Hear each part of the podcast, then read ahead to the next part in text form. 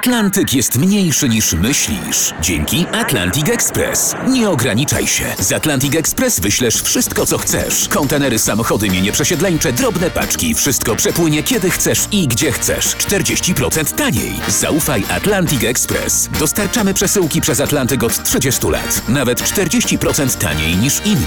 Dzwoń 1 800 775 73 63. Ekspresowo przez Atlantyk. Tylko z Atlantic Express.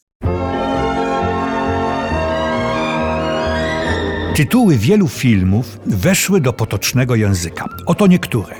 Nikt nic nie wie. Wielkie żarcie. Zezowate szczęście. Pół żartem, pół serio. Nikt nie woła. Wszyscy jesteśmy mordercami. Chłodnym okiem.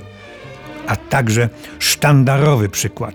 Niepotrzebni mogą odejść. I o tym filmie chciałbym w dzisiejszym Odeonie opowiedzieć. Oczywiście nie dlatego, że ma efektowny tytuł, ale dlatego, że jest filmem znakomitym, jednym z klasyków kina nie tylko brytyjskiego, ale i światowego.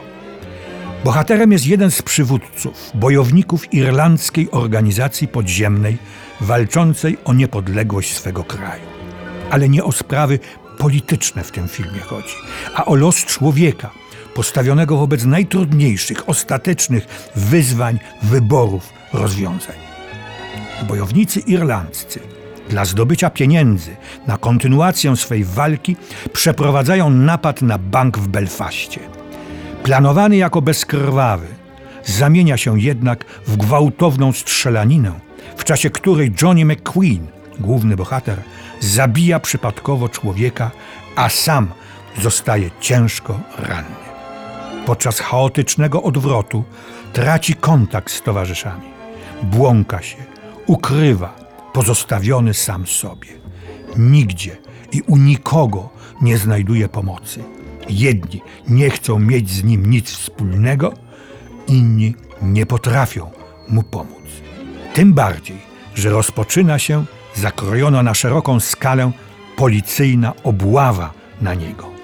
Bo Johnny nie tylko zabił człowieka w czasie napadu na bank, ale jest też zbiegiem z więzienia, w którym odsiadywał karę za przynależność i działalność w nielegalnej organizacji prowadzącej walkę z władzami brytyjskimi. Film przedstawia jego losy w ciągu ośmiu godzin. Ten czas odmierza systematycznie i nieubłaganie zegar na wieży ratuszowej. Kiedy bije on po raz ostatni, życie Johniego i film Niepotrzebni mogą odejść się kończą. Jedyną osobą, która w końcu odnajduje Johniego, jest jego dziewczyna Kathleen. Zorganizowała ona dla ukochanego ucieczkę statkiem. Trzeba tylko do niego dotrzeć. Johnny jest już u kresu sił.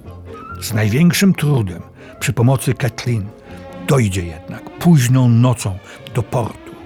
Niestety, zastaną bramę już zamkniętą. Co więcej, nadciąga policyjna obława. I wtedy Kathleen strzela w kierunku policjantów, a ci odpowiadają salwą. Giną i Johnny, i Kathleen. Zegar na wieży ratuszowej wybija dwunastą. Syrena obwieszcza, że statek odpływa. Niepotrzebni mogą odejść nie są filmem klasycznie politycznym, sensacyjnym czy nawet psychologicznym. Jak trafnie pisano, reżysera interesują sprawy ostateczne, egzystencjalne, problem dobra i zła oraz związane z nim wybory. Chodzi tu przede wszystkim o metaforę losu ludzkiego w sytuacji ostatecznej, kiedy decydującą siłą jest przeznaczenie. Intencją reżysera nie jest ocena moralna. Johnny należy do idealistów. Opowiada się za nierealną w tym przypadku walką bez użycia przemocy. Sympatie są więc jednoznacznie po jego stronie, po stronie ludzi, którzy nieuchronnie przegrywają w świecie rządzonym przez egoizm. Koniec cytatu. Tę w gruncie rzeczy beznadziejną sytuację bohatera reżyser i operator oddali w sposób przejmujący, wstrząsający, mistrzowski. Czynią to, posługując się precyzyjnie, ekspresyjnymi zdjęciami uliczek, zaułków, podwórek, dachów, lśniącego po deszczu bruku, operując wyrazistą bielą i czernią, światłem i cieniem, oznakami wszelkich zmian, pogody, temperatury, nie mówiąc o porach dnia. Cały ten świat zbudowany został o dziwo w atelier i sugestywnie tworzy ów labirynt, jakim jest dla bohatera Belfast, z którego usiłuje się on wydostać.